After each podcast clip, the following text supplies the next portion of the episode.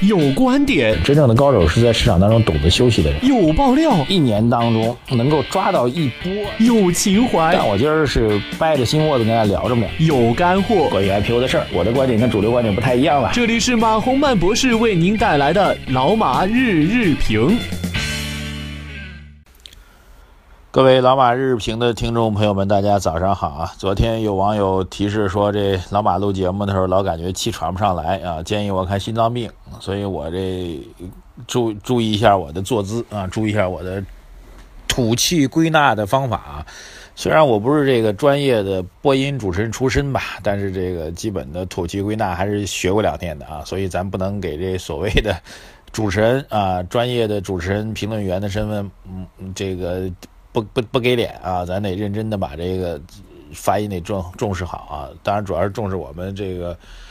听众朋友们给的我们的这样一个关注啊！昨天晚上消息还真的挺多的啊！外盘昨天是收跌的啊，但跌幅不是很大。但我觉得本周呢，外盘相对 A 股来说会更淡静一点。呃，因为外盘本周呢是美联储的议息会议，虽然市场预期加息的概率为零吧，但是我觉得。对于美国市场来说，他们已经习惯了，到这时候就大家就歇一歇啊，你歇我也歇，大呃大家都来歇啊，就所以海外市场相对淡季，所以这种淡季对 A 股市场嗯不会有特别直接的影响，但是也会影响我的交投热情嘛，毕竟全球市场的风向标不是很明朗啊，所以这是一个昨天晚上消息，还有一个我我觉得有一个特别重点要跟大家推荐的事儿吧啊，希望大家能够支持一下啊，那么。高晓松最近呢有一个名言嘛，叫做“不只有生活，不只有眼前的苟且，还有诗和远方的田野”，对吧？这这话特别火啊！我就在想，每天听我们财经评论、听我们股市评论的人，其实在意的都是眼前的苟且啊，因为在意的就是金钱和财富的涨涨跌跌啊，这是我们的苟且。所以，我们有没有诗和远方的田野呢？这个正好呢，我们本人呢在第一财经呃有几档。电视节目啊，包括《吹响人生》，包括《马上胡》，就是本人和胡润一起做的电视节目。这两档节目的我们制作公司的这个呃同仁吧，啊，也推出来一个微信公众号，我自己看了一下，还是不错的。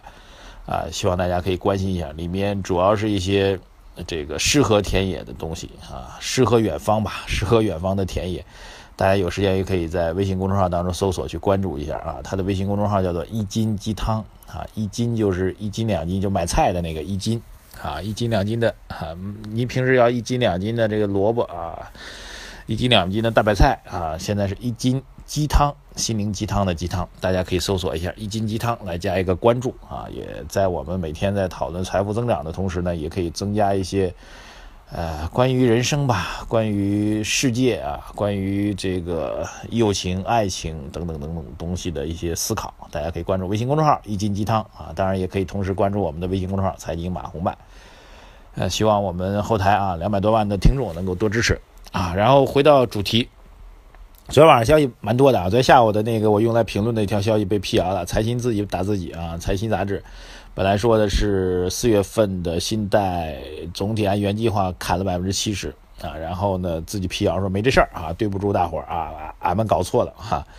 然后我了解情况，因为他辟谣嘛，我又了解一下情况。目前来看呢，监管部门确实有对部分的金融机构的信贷规模进行了部分的调整。但大规模的信贷的控制并没有出现啊，我自己也了解了一下，所以这个事情呢可能有点乌龙的，就是那个财新杂志调查了部分金融机构，就我说到的部分金融机构的部分的业务，OK，然后所以它被它放大化了，所以这算一件好事吧。那么到目前为止，我还没有观察到这个明确的。央行收紧货币政策的信号啊，当然也会有一个了，因为本周就会见真晓，就在这两天了。因为市场之前一直预判四月份央行还会有一次存款准备金率的存款准备金率的下降，呃，但是在三季度呃，sorry，一季度宏观经济数据出来之后呢，看来这种状况概率也不是特别大了啊，所以实际上我觉得还是会趋于相对的偏由之前过度的宽松趋于适当的宽松吧，我觉得这是一个大势所趋。啊，这个影响不再重复啊，就是硬币的另外一面。昨天晚上那个逻辑依然存在啊，当然需要印印证这个逻辑的信号，现在由于财新杂志自己辟谣给减少了。还有一件事呢，我觉得也特别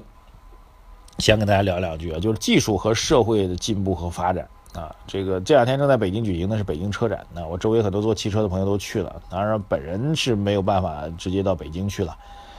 嗯，但是收到一些邀请函啊，包括北汽的啊，包括上汽的啊，这个他们也知道我不在北京，但是发邀请函。这我觉得这邀请函非常有意思啊，通通都是一个什么邀请函呢？是关于无人驾驶汽车的试驾的邀请函啊。其实我仔细观察一下，今年的北京车展最大亮点，去年如果大家啊，去年前年吧，包括上海车展、北京车展，那时候讲的比较多的还是新能源汽车。那么呃，到了今年，这风头明显转了啊！今年风头明显转了，今年大家都在推无人驾驶汽车，包括刚刚提到的北京汽车、上海汽车啊，包括长安汽车，包括这个刚刚进入汽车行业乐视汽车啊。乐视也是蛮牛叉的一个公司啊，做硬件出身，然后硬件加软件都在同步上，然后刚刚切入一个新的领域，就用最高的标准来往上冲啊！这个乐视汽车，这汽车推出来的概念都是无人驾驶汽车。啊，我觉得，就人类社会的技术的进步真的是远超我们想象的快，只是我们生活在其中，我们觉不出来。我们大家伙儿已经习惯了，包括我们现在录音正在用的智能手机等等啊，包括现在这个传媒的风口，从之前的最早之前的博客到微博，再到微信啊，再到今天的这个视频直播，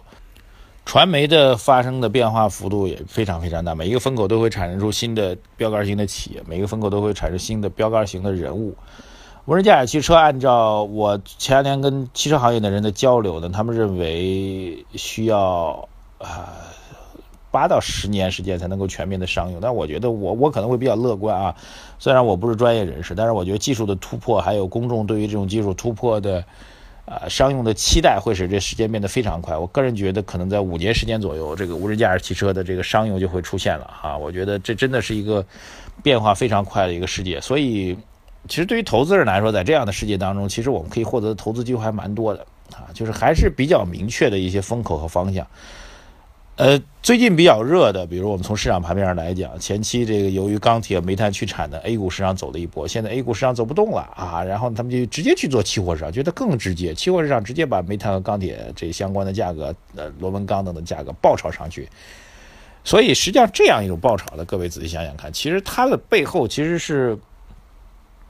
投资逻辑上的一种迷茫，我觉得是一种迷茫。这种迷茫的背后，其实真正的代表投资风口的方向，大家没有被发现。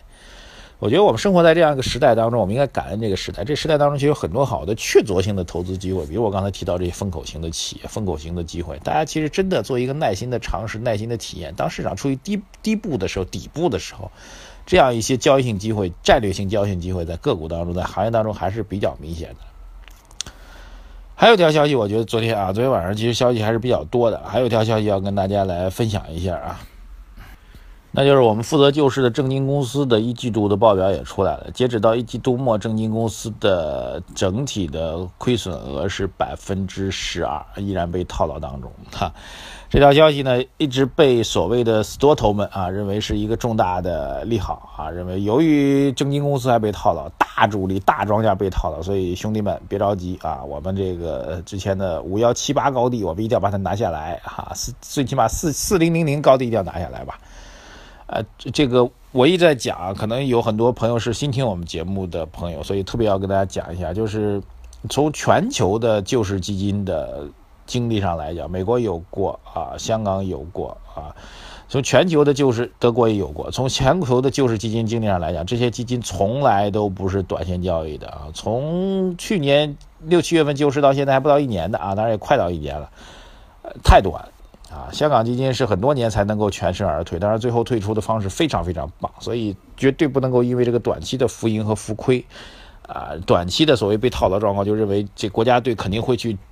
肯定会作为大主力、大庄家继续把这市场往多头方面去做，这完全是两个概念。我特别提醒给大家，所以对我们投资人来说，还是坚守自己的基本的价值投资的理念吧。